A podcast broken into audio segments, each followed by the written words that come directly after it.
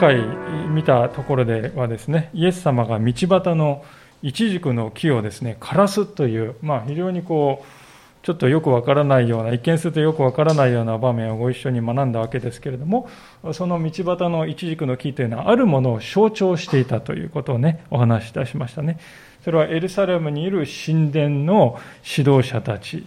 まあ、イスラエルの指導者たちを表している。その木が枯れるということはその指導者たちが退けられたということを象徴しているんですよということをお話しいたしましたまさにそのようにですね、木がこう根っこからですね、枯れ果てていたと。そのように神殿もですね、根から枯れてしまう。まあ、今日の箇所はですね、それを裏付けるかのようにして、その神殿の指導者たちがやってきてイエス様と論争をですね、仕掛けるっていう、そういう場面なんですよね。で、えー、彼らは言葉汁を捉えてですね、何とかしてイエス様をこう陥れようとするわけであります。そういう宰相や立法学者たちを相手にですね、神の知恵を持って彼らの誤っているところを指摘するという、そういう構図ですね。で、今日の見ていく12章はずっとその話がですね、7回ほど続いていきまして、いろんな種類の話が続いていきまして、えー、続いていくんですね。そしてまあ、手に汗ばむようなそういう展開が続いていきます。で、その間一貫しているのはですね、イエス様は自分を守るような弁解めいたことは一切言わないんですね。ただ、真実を語るという、そういう姿勢を貫いていくんですね。で、真実を語るとですね、当然この腐敗している神殿指導者たちの敵意を受けるわけです。でその敵意っていうのはだんだんとこう増し加わっていきまして、最後にあのキリストの十字架ということにつながっていくんですね。でしかし、そういう敵意を増し加えていくプロセスそのものがですね、実は彼らがあなた方はこういう人だと言っているですね、その通りの人であることを証明する、強力に証明していくわけですね。で、今日の箇所はその口火を切る箇所であります。イエス様はある例え話をですね、される。でその例え話を通してですね、この神殿の指導者たち、イスラエルの指導者たちが何をしてきたのか。そしてまた、これからしようとすることの結末というものは何なのかということを鋭く指摘するんですね。では、それはどのようにして行われたのか。今日もご一緒に聖書を紐解いていきたいと思いますけれども。さて、今日の歌詞は前回のその一軸のですね、話のところから数日経ちまして、場所は再びエルサレムの神殿に戻るわけです。で、対立の口火を切ったのはまたしても同じような人々であったと。もう一度27節と28節を読みますけれども、彼らは再びエルサレムに来た。イエスが宮の中を歩いておられると、祭司長たち、立法学者たち、長老たちがやってきてこう言った。何の権威によってこれらのことをしているのですか？誰があなたにこれらのことをする権威を授けたのですか？まあ、祭司長とか立法学者たちとか、長老たちとかいう人が出てきますけど、これはですね、サンヘドリンと呼ばれているユダヤ人議会の主要なメンバーなんですね。サンヘドリンというのは当時のイスラエルにおける最高議決機関です。ですから、あの当時、宗主国であったローマ帝国をね、除きますと、イスラエルの中にはこのサンヘドリンよりも高い権威はないとそう言われる人たちでしたね。その彼らがやってきてイエス様にですね、お前の権威の出所は何なのかとこう問うわけです。明らかにそう問うということはですね、我々には権威があるんだが、あお前はどうなんだと、そういうですね、えー、まあ、暗黙のこの脅しを含んだ言い方ですよね。皆さん、こういうですね、この暗黙のですね、脅し、回りくどいですね、やり方をする人っていうのはですね、大体の場合はですね、正面から面と向かって対峙したくない場合に、こういうやり方をね、する場合が多いんですよね。何の権威が、何の権限があってこれやってるんですか？権限ですよね。権限を問う。正面からですね、向かいたくない場合に、こう横からですね、権限は何なんですか？とこういう言い方をするんですね。まあ、彼らはすでにイエス・キリストがあちこちで行った奇跡を見ておりました。でそれはですね、もう見ている証人がまあ何千何百人といるもんですからね、否定しようがないと。ですからイエスというこの男に特別な力が宿っていることは彼らを認めざるを得ない。で、認めざるを得ないなら普通に考えればね、このイエスという人は何かただならぬ人なのかもしれないと受け入れていけばいいわけですけれども、でも彼らはそれをしたくないわけです。なぜなら、イエス様を、イエスというこの男を認めると自分たちの立場が脅かされていくとこう感じていたわけです。ですから絶対に認めたくはないんですね。むしろ反対にですね、何とかしてこのイエスという男を罠にかけて、えー、葬り去ろうと考えているわけです。まあ、端的に言うと、恐れていたんですね。皆さん、あなたは何の権威があるんですか？何の権限があってやってるんですか？大体こういうことを問題にする人は常にですね、恐れを抱えております。心の中に。自分を守ろうという思いがあるんですよね、心の中に。でそういう動機からですね、相手の権威、権限というものを問題視するわけです。28節のこの質問をですね、えー、イエス様に彼らがしたときに、彼らが思い描いていたシナリオっていうのはこういうシナリオでありました。もしイエス様がですね、権威を問われて、私の権威の出所はですね、それは神様からですよって言ったらですよ。この男は冒涜をしているとこう非難して死刑にできるとこう考えていたわけです。まあ実際、まあ数日後にですね、イエス様がピラトの前で裁判を受けた時にイエス様はね、私が天の、ピラトじゃなくてサンヘドリンですね、ごめんなさい。私が天の雲に乗ってくるのをあなた方は見ることになると、こう言った瞬間にですね、来たってね、待ってましたとばかりに、冒涜だと言って一気に十字架形へと向かっていくわけですね。そういうシナリオですから考えている。一方ですね、もしイエス様が神様からの権威ですよって言わないですね、私に権威っていうのはありませんって言ったらですね、イエス様は嘲笑うんですよね。なんだ、何の権限もないのにやってんの。私たちにはちゃんとした権限があるよ。自分の権威をひけらかすということができるわけであります。ですから、まあ、どっちに転んでも自分の権威を保つことができると、こう、計算しているんですね。つまり、彼らの関心事は、ただですね、自分の権威というものを保つということ。この一点にのみ集中しているということですね。神様が何をお考えなのかということよりも、自分の権威を守る、通す。そういう致命的な誤りをしていたことのゆえにですね、彼らは退けられることになっていくわけですね。しかし、ふと考えてみるとどうでしょうか。私たちにも、実はこの最主張たちのような性質があるような気がするんですね。私たちはどうでしょう自分に与えられている権限はですね、それは私に固有のものだとか、あるいは当然のものだと考えてしまっている。そういう過ちを犯してはいないでしょうか。例えば、私たちは親である。ただ自分が親であるというそれだけの理由で子供に対して、え私は親なんだぞと権威を振りかざしてしまうということも私もね、こう言いながらも身に覚えがあるもんですから申し上げるわけであります。あるいは私にはこれこれの学歴があるんだぞ、それをですね、権威の種にしている人もいるかもしれない。あるいは私はこれだけの高収入を得ているんだぞ、と、それを権威のよりどころにする人もいるかもしれません。何であっても、もしそこにですね、でもその権威って神様が一時的に私に委ねてくださったものだよねと。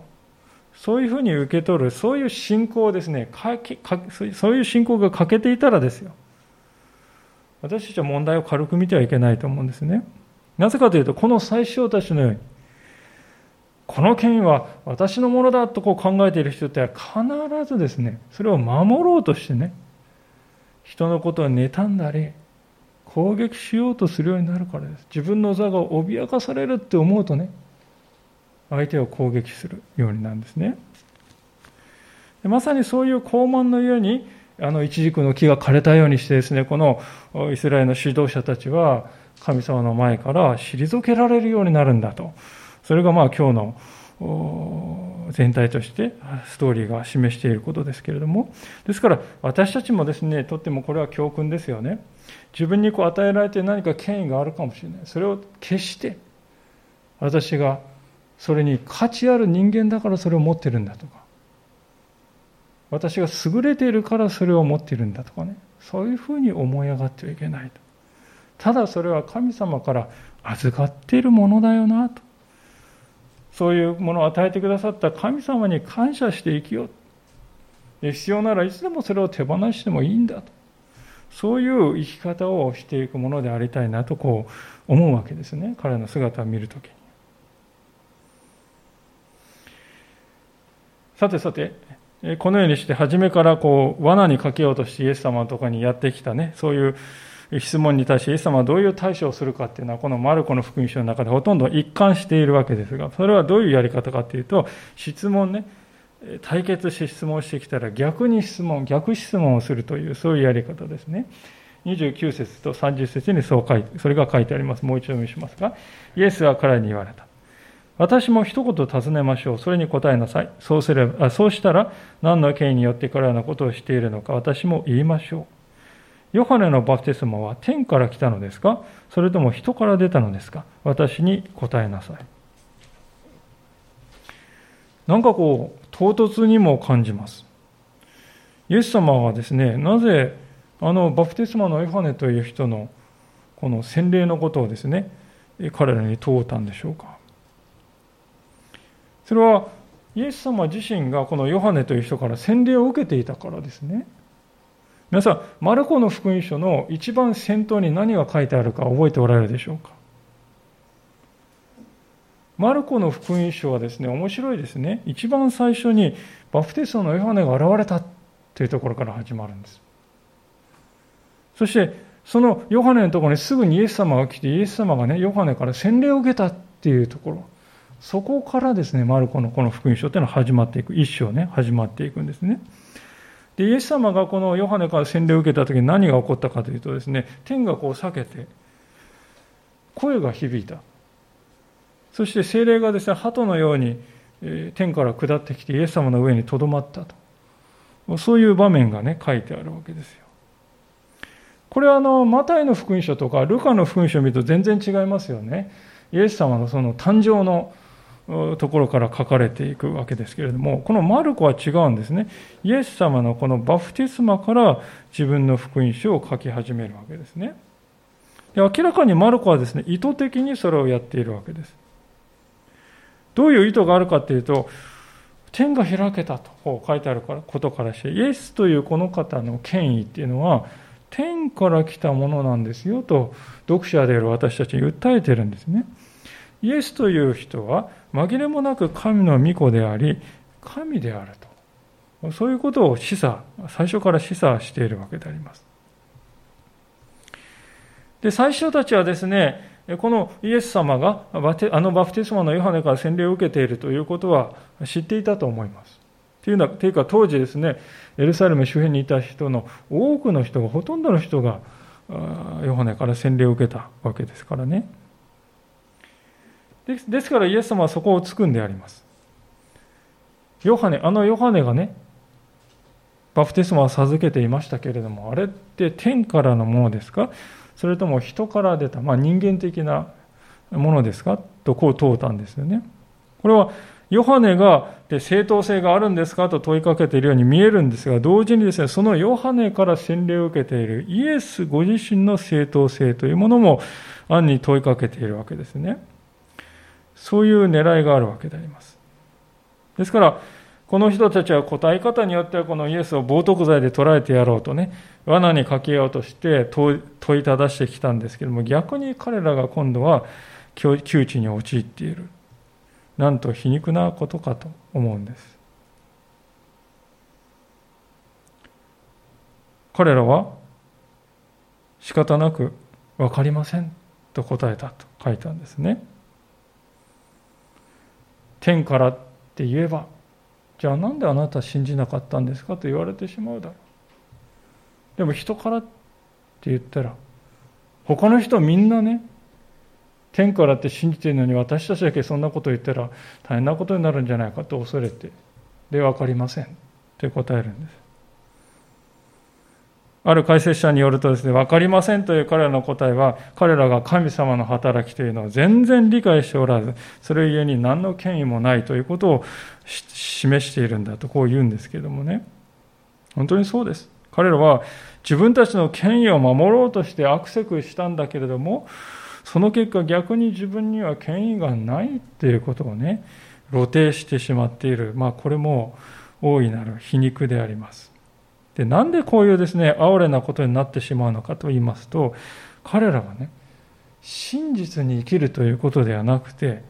自分たちを守るということをいつも追い求めながら生きているからですよ。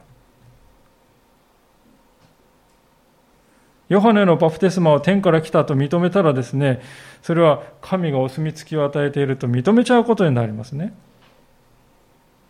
で祭司っていうのは皆さん神に仕える人ですから。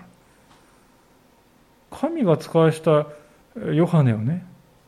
祭司である彼らが受け入れなんて、これは矛盾、受け入れないって、これは矛盾も甚だしいということですね。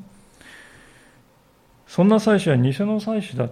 と暴露することになります。でもちろん彼らのプライドはそんなふうに言われることを許さないわけです。まあ、だからといってヨハネのバテスマは人間から出たと断定するわけにもいかない。人々は先ほども言いましたように、ヨハネの生き方や彼の語る話を聞いてですね、ここには真実がある。人への忖度とかね、あるいは自分を守ろうとするですね、この官僚主義というか、そういうものはない。真実だ。この人こそ聖書が予告していた預言者だと彼、民衆は皆信じていた。ですから、ヨハネを否定定すれば、その民衆を敵に回すことになる。それを何よりも彼らは恐れていた。32節に書いてあります。つまり彼らは天よりも人間の方を恐れていたということですね。彼らは自分には権威があるんだぞという態度を示しますけれども、実はその権威は、もっぱら人間的な権威に過ぎないということを、彼らの態度はこの上もなく明白に示すものと言ってよいのではないか。だからこそ彼らは誤りを認められない。本当は薄々分かってんです。でも自分に嘘をついてでも人間の前で自分のメンツというものを保つということばかり考えてしまうわけですね。残念なことにこの最初たちのようにですね真実であることよりも自己保身というものを第一に考えるというそういう生き方がどうでしょう。私たちの周りの世の中でますます強まっているんではないかと思うんですね。上げ足を取られないようにしよう。不利な状況に追い込まれないようにしよう。そのことばっかり考えて正直に生きようと。真実に生きようということはもうどこかにポーンと飛び去ってしまうんですね。特にこのところこの政治の世界を見るとそれが実に顕著に現れてきているんではないかと思うんですね。それはさておき、このことはまたですね、イエス・キリストというお方に対するこの世の人々の実に曖昧な態度にも如実に現れているように感じますね。イエスを信じて受け入れるそこまではしたくない。イエス様の権威というものを自分の生活や人生に当てはめるそこまではやりたくない。でもイエス様はいいことは言ってるよね。愛のメッセージは否定したくないよね。イエスを否定して愛のない人だとそこまで思われたくないよね。そう考えて、イエスについてどう思いますか？と言われると、分かりませんとお茶を濁していく。そういう人が多いような気がするんです。でも、33節を見るとイエス・キリストはですね、何と言っているかと。そこで彼らはイエスに分かりませんと答えた。するとイエスは彼に言われた。私も何の権威によってこれらのことをするのかあなた方に言いません。自分の見解というものをですね、表そうとしないあり方に対してイエス様もこのようにお答えになると、私はあなたもに答えませんとこう言うんだっていうことなんですね。ここに一つ大切な教訓があるのではないでしょうか。私たちはですね、教会に来て求めてきますよね。神様にを求めてくるんです。神様は私の祈りに応えてくださいと。そのように期待してやってくるのです。いろいろ悩み事とかね、本当にあって、神様はこの私の祈りを聞いてくださいと期待してやってくるんです。でも、もし私たちがイエス様からの答えを期待したいのならば、まず私たちがイエス様に対して答えなければならないっていうことですよね。イエス様から答えてほしいと思うなら、まず自分がイエス様に答えなくてはならない。例えば、私たちがイエス様にですね、願い事を祈るとしましょう。その時ですね、イエス様、私があなたを信じるか否か、まあ、それはちょっと脇に置いていきましょうよ。それより私、見てください。私、困ってんです。どうかこの願いを聞いてください。お願いします。でそういうふうにですね、祈ったら、皆さん、そういう祈りに力があると思いますか？話を置き換えてみると、あなたがプロポーズするとして、こういうプロポーズをするでしょうか？私は、私があなたのことをどう思っているか、それはちょ置いときましょう。それは言いません。でもね、あなたが私と結婚してくれるかどうか、それは教えてくださいと。そういうプロポーズをする人がいるだろうか。決していないでしょう。もしそんなことをすれば、何を考えているのか。侮辱だと受け取られるのではないか。ところが、イエス様に対して同じことをしている人が多いのではないかと思うんですね。だから、そういうあり方ではいけないということです。イエス様、私はあなたを神様と信じます。あなたには力があると信じます。ですから私の祈りを聞いてください。まず自分の信仰を表して、そういう祈りであってこそその祈りは力を持つのではないでしょうか。ですから、ある解説者はですね、その原則というのは的確にですね、こういうふうに言い表したわけであります。自分自身をイエスに託そうとしない人に、イエスは自分を託すことを拒まれるのです。自分に正直になれない人は、イエスにも正直になれないのです。自分自身をイエスに託そうとしない人にイエスは自分を託すことはなさらない、拒まれるんです。自分に正直になれない人はイエスに対しても正直になれないのだと。皆さん、皆さんはイエス様を誰だと思っているでしょうか？わかりません。ではなくて、天からの権威を与えられた神の御子である。そして神であると。そういう信仰を日々言い表しているでしょうか。イエス様が私たちに問うている、私たちに問うているのはそのことではないでしょうか。この質問を曖昧なままにしておく限り、あなたはイエス様から答えていただくことはできない。聖書はこのところから私たちに教えているのではないかと思うんですね。さて、こうしてこの最初たちとの会話が終わったかにこう思えたわけですけれども、イエス様は続けて一つの例え話をなさるわけであります。それが今日の後半のところですが、こういう話でした。12章の今度は1節から5節を読ませていただきます。それからイエスは例えで彼らに話し始められた。ある人がブドウ園を作った。垣根を巡らし、踏み場を掘り、見張り櫓を立て、それを農夫たちに貸して旅に出た。収穫の時になったので、ブドウ園の収穫の一部を受け取るため、農夫たちのところにしもべを使わした。ところが、彼らはそのしもべを捕らえて打ち叩き、何も持たせないで送り返した。そこで、主人は再び別のしもべを使わしたが、農夫たちはその頭を殴り恥ずかしめた。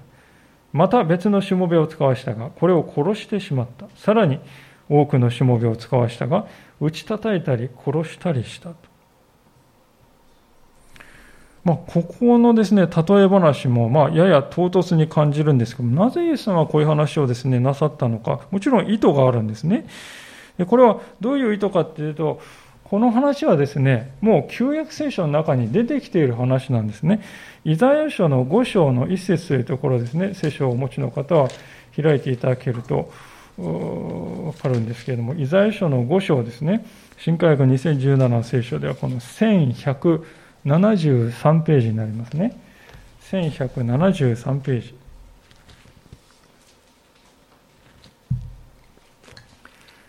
イザヤ書の5章の1節から5節をお読みいたします。あごめんなさい、1節から2節をお読みいたします。イザヤ書の5章ですね、1節から2節、1173ページになります。えー、聖書をお持ちでない方はお聞きくだされば感謝です。お読みいたします。さあ、私は歌おう。我が愛する者のために。そのブドウ畑についての我が愛の歌を。我が愛する者はよく肥えた山腹にブドウ畑を持っていた。彼はそこを掘り起こして石を除き、そこに良いブドウを植え、その中に櫓を立て、その中にブドウの踏み場まで掘り、ブドウがなるのを心待ちにしていた。ところが、水ブドウができてしまった。まあ、こういう話なんですね。これはあの、イエス様の時代からすると約700年前のイスラエルという国がどうだったかということをね、神様がこのイザヤという預言者にね、語られた言葉なんですね。で、ブドウ園っていうのはイスラエルの国を象徴しています。神様はイスラエルを選んでご自分の大切な民としてね、手塩にかけて育てようとした。まあ、ブドウ園を手塩にかけて手入れしたっていうことですよね。もちろん、良いブドウがどんどん実るということを期待してそうしたわけです。イスラエルの民が良い実を結ぶ。この世界に対してね、神様を表す良い民となるということを期待した。ところが、水ブドウがで実ってしまったんだと神様は嘆いておられるというそういう構図です。つまり、このイザヤ書のところではフォーカスがですね、実にある、ブドウの実にあるわけでありますけれども、でイエス様はこの箇所を念頭に置きながらですね、今日のマルコの12章のこの先ほど読んだ例え話をしたんですけれども、今日のこのマルコの方ではブドウ園という大きい話をしてるんじゃなくて、そのブドウ園の管理を任されている農夫たちにですね、フォーカスが移っております。この農夫たちがやらかした行動というのは率直に言ってですね、このもう、憤懣者ですよね。ありえないような傲慢でありえないような残虐な行動をですね、彼らは次々と繰り返して、まあ、読んでいると、なんだこれはとね、怒りがこみ上げてくるような、そういう光景が続きます。主人がですね、自分のブドウ畑の収穫の一部を渡してくれ。としもべを受け取りに使わしているのに袋叩きにしたり殺してしまったり。しかも一度や二度ではない。何度も何度も繰り返しているという途方もないとんでもない話であります。で読んでいると怒りが湧いてくる。それはイエス様はもちろんですね狙って意図してやっていることですね。というのは最首長たちがこの農夫の話を見てなんだこの農夫はって怒るわけです。そうするとで最後に自分に対するブーメランとして帰ってくる。実はこの農夫はあなた方のことですよと言われた時。もう巨大ブーメランとしてですね帰ってくる仕掛けになっている。イエス様そういう語り方してるんですね。でこのマルコの12章の例え話でブドウ園の主人が出てきますけれどもこの主人というのはもちろん父なる神様のことを表していて農夫たちは今目の前に、イエス様の目の前にいる最首たちを表しております。で主人が何度もですね、えー、送ったしもべっていうのは誰のことかというと、預言者たちのことを表していますね。神様は腐敗したイスラエルの指導者たちの悔い改めを促すために何度も何度もご自分の預言者を送り続けた。旧約聖書分厚いですね。その中にいろいろ人の名前がついたですね、書物が特に後ろ半分はそうです。預言者たちの書と言われます。彼らは皆ですね、イスラエルに悔い改めを迫ってですね、神様がイスラエルに送った人たちなんです。ところが、イスラエルの指導者たちはこの例え話にあるように、それらの預言者の言葉をままるで聞こうともしませんでした。それどころかですね、お前そんなですね、マイナスなこと言うなと。彼らを預言者たちを迫害し、預言者たちを殺してしまうことさえあった。それでも神様はイスラエルの民に対して忍耐に忍耐を重ねて彼らが悔い改めるようにと待っておられたわけであります。エレミア書というところを開くと、そういう彼らに対する神様の深い嘆きの言葉がですね、記されているんですが、まあ、お分けになれる方はですね、こちらもちょっと見ていただければと思うんですけど、エレミアの7章というところですね。エレミア7章の25節えー、新科学2017聖書1301ページであります。エレミアの7章の25節です。25節と26節1301ページをお見せします。あなた方の先祖がエジプトの地を出た日から今日まで、私はあなた方に私のしもべ屋であるすべての預言者たちを早くからたびたび使わしたが、彼らは私に聞かず、耳を傾けもせず、うなじを固くするものとなり、先祖たちよりも悪くなった。とこうね、神様は語っておられるんです。たびたび幾度も預言者たちを使わしたが、彼らはどんどん悪くなっていった。私たちだったら、こういう人たちどうしますか？もういいやさじを投げるのが普通ではないかと思うまず。2回、1回、2回ならともかく3回、5回、10回、20回。神様は最終的になんと千年以上もの間、繰り返し預言者を送り続けながら忍耐し続けた。最後に来る預言者っていうのは誰かっていうと、今日の前半で出てきたバプテスマのヨハネという人であります。ところが、イスラエルの指導者たちはこのヨハネすらも受け入れなかった、退けたわけですね。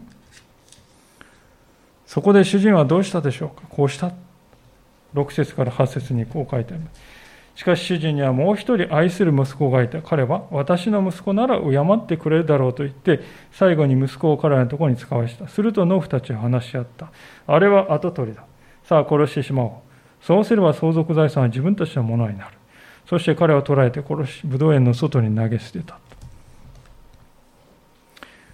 まあ、この箇所はですね、子供を持っている親はほぼ全てと言ってもいいと思いますが、この主人がやっている行動をですね、ちょっと理解しがたいと感じるんではないかと率直に言って私は思います。まともなようであるならば、こういう人たちのところに子供をね、息子を送るっていうことはありえないんですよ。でも皆さん、神の愛というのはそのようなものなんです。私たち人間の理解を超えた世界なんです。もちろんこの主人はね、息子を送れば危険が起こるかもしれないって予想できなかったわけじゃないです。愚か者ではないんです。それでも送るんです。なぜ送るかっていうと、主人はそこまで農夫たちの悔い改めというものにかけているということです。主人はですね、しもべではなく息子を送るということが誠意として彼らに伝わるということを期待したということです。私がそこまで期待してこの息子を送るということを理解してくれるはいないだろうか。そして敬ってはくれないだろうかと。そう考えている。主人は農夫たちのね良心というものは目覚めるということを期待しているんです。主人は信じ続けるんだという道をあえて選択しているんです、ここで。皆さん、私たちの信仰っていうのはですね、父なる神様がこのようにして、まず私たちのことを信じてくださった。そこから始まるんだということを今日しっかり心に刻みたいと思います。聖書は神の愛って、神の愛っていうのは並外れたものだって言うんですけどもね。それはこの主人、武道園の主人のように私たちを信頼することをやめない愛なんです。だからですね。裏切られ続けてるじゃないですか。しもべを送るたびにですね、帰ってこないんです。裏切られ続けても、それでも信頼することをやめない。ここに並外れた神様の愛の真実というのがあるわけであります。まあ、しかしなお、それでも私たちにとっては一末の違和感というものは残るかもしれません。主人の、ね、考えは分かりました。でも送られる息子の立場はどうなるんですかとそう考えてしまうのです。そこで知っておきたいのは、この息子もまた父である主人と同じ思いを持っていたんだということですね。この息子は生かされたんでもない。親言ってほしいんだなと忖度したんでもない。私はそうしたい。自分の意思で言ったわけですね。なぜなら、彼もまた農夫たちの両親にかけていたからであります。だいぶ古い本なんですけれども、私のこの人生にとても大きな影響を及ぼした本で、ジャングルの殉教者というタイトルのついた本があるんですけれども、今からまあ4、50年前の話なんですけれども、南米のジャングルでですね、外界との接触を絶っていたこのアウカ族という民族がいましてね、でこの民族にこのイエス様の愛を伝えようと、宣教師としてね、えー、接触を試みたジム・エリオットという人の実話でありますで。問題はこのアウカ族という部族は非常に好戦的な部族であったということですね。もう近づく者は誰も毒を乗った矢でですね、こう攻撃してくるっていう、そういう部族でした。当然ですね、誰もがエリオットの試みを止めようとするんですね。やめた方がいい。危険すぎる。しかし彼は諦めずに、まず飛行機で上を飛んでですね、贈り物を送ったりして、えー、行く。何度かそれを行って良い感触をつかんだ後に、ついに彼は飛行機をですね、着陸させて歩いて近づいていくんです。しかしその日彼が妻、待っている妻のもとに帰ってくることはなかったと。で、ここまで聞くとただの悲劇っていう感じなんですけど、この話は後日談がありまして、なんと殺されたジム・エリオットの子供たちがアウ家族とのコンタクトに成功し、そして信頼関係を築いていくのであります。そして、最終的に私があのジムを居殺した。その男性も自分の罪を告白して、キリストの愛によって変えられて、そして子供たちと彼らは友人同士となったということでありますけれども、実話でありました。私はまあ若い頃にこの話を初めて読んだ時の衝撃をですね、今でも忘れることはできないんですね。なぜ忘れることはできないかというとですね、なんとなくこの理解できた気がしたんですね。今日の箇所に出てくる、この武道園の主人とね、息子がやっていることっていうのは、こういう、そういうことなんだなっていうことをね、理解できたような気がした。相手のところに行けば殺されるかもしれないって、それが分かっている。それでも、彼らの中には自分の罪を自覚して悔い改めに向かう力があるはずだとそれを信じて向かっていくんですねイエス様はまさにこのジム・エリットがしたことをいやそれ以上のことを私たちに対してしてくださったなぜかキリストは私たちを愛しておられるからでありますありえない選択をこの主人も息子もしているように見えるんです、この例え話は。でも、ありえないように私たちに見えるのは、神の愛というものは私たちにとってありえないものだからですね。でだからこそですよ。対照的に、そういう愛を持って来られたイエス・キリストを捕らえて、殺して、そして神のものを懐に入れようとそうした最初たちの罪の大きさというものが一層際立っていくということなんです。彼らは一体何のためにイエス様を殺そうとしたのでしょうか。12章の7節を見ると、そうすれば相続財産は自分たちのものになると言っていますけれども、イエス様から奪おうとした相続財産というのは一体何なんでしょうか？彼らは。ある解説者はそれを妬みだと指摘しましたね。イエス様は民衆から圧倒的に支持されていた。そのイエス様は妬む。その人気を横取りし自分のものとできるとこう考えていた考えたのだっていうんですね。確かにそうではないかと思うんです。考えてみるとこういう性質っていうのは人間の歴史の初めからあったわけですね。聖書のこの一番最初の方の3章というところにおいてですね、人間が最初の罪を犯した時のことは書いてあるわけですけども、そのところで蛇がですね、エヴァというこの女に近づいてですね、何と言ったかというと、あなたはね、神のようになれますよとこう言ったんですよ。神に対して妬んでいる。その妬みに訴えかけたんですね。もちろん、そのような妬みは無意味なものです。人間がどれだけ神を妬んだところで神になるということはできない。人間はあくまで人間ですよね。同様に農夫たちがいくらこの一人息子を妬んでも、その財産を自分のものにすることなどできない。結末は常にこうなるんです。9節ブドウ園の主人はどうするでしょうか？やってきて農夫たちを殺し、ブドウ園を他の人に与えるでしょう。ここまでこの話を読んできた人はですね、誰でもこの主人のしていることは残虐なことではなく正当なことだと見なすでありましょう。多分聞いていた最初たちでさえね、ここまで話聞いたらなんだこの農夫たちはおかしなことをして、この主人はちゃんと正義を果たしたんだってこう考えていたと思うんです。まさにそれがイエス様の狙いでありましたね。神様の忍耐は無限ではない。問題は最初たちがこれは自分のことを語られているとまだ気づいていないということです。自分で自分のしていることに対して怒りを燃やしているんだということに気づいてはいない。そこでイエス様は最後に種明かしをなさった。それが10節から12節です。あなた方は次の聖書の言葉を読んだことがないのですか？家を建てる者たちが捨てた石、それが要の石となった。これは主がなさったこと、私たちの目には不思議なことだ。彼らはこの例え話が自分たちを指して語られたことに気づいたので、イエスを捕らえようと思ったが、群衆を恐れた。それでイエスを残して立ち去った。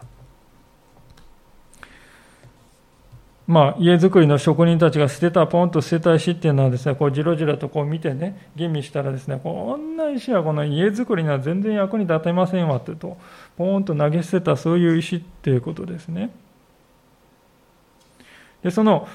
吟味した人たちこそまさに最初たちに代表されるようなイスラエルの指導者たちでした。ところがですよ、神様はその彼らがポンと投げ捨てたその石、つまりイエス・キリストのことです。そのイエス・キリストが全く新しい神の家の一番大事な柱を乗せる重要な要の石として選ばれる。これは不思議なことだ実に不思議なことだと詩篇に書いてある言葉をイエス様は引用したんですここまで言われて初めてですね最初たちは、えー、農夫ここに出てくる農夫のは自分たちのことを言ってるんだと気づくわけですね。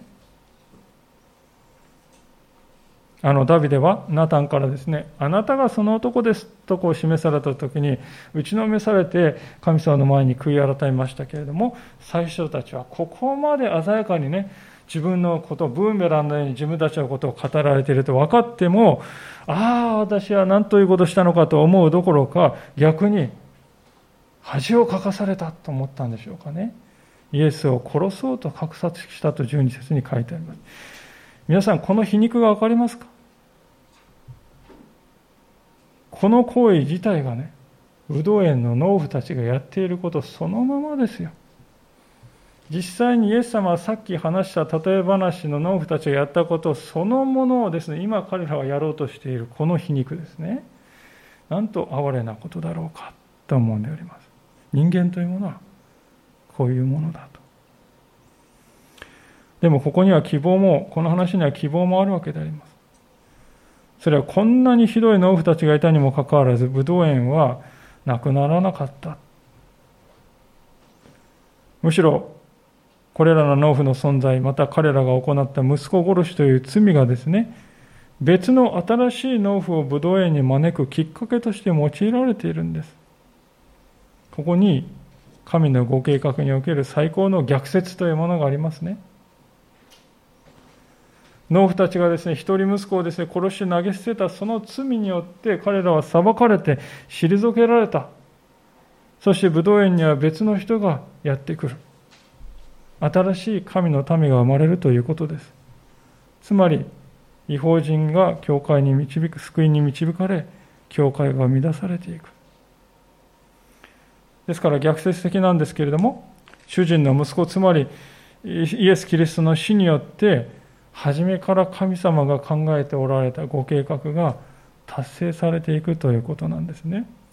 この話はそれを高らかに語っております。ですから私たちは信仰者として生きてきて勇気を失わないでいいんだと。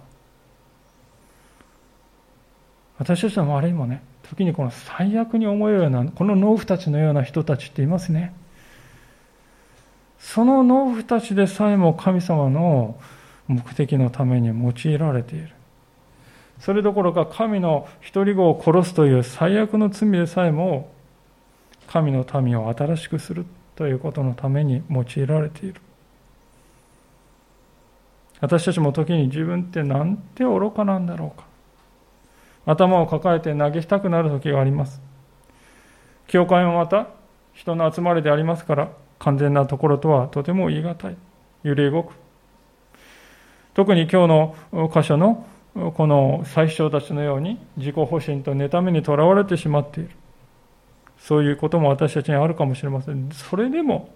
それでも神様のご計画は揺るがない。いや、むしろそういう人間たちの罪を用いて神様はご自分の計画を実現していかれる。今日の箇所はそのことを強力に示しているのであります。この神様に。ですから私たちは信頼していい。自分を委ねてこの神様に従って歩んでいきたいとそう思わされるわけでありますお祈りをしたいと思います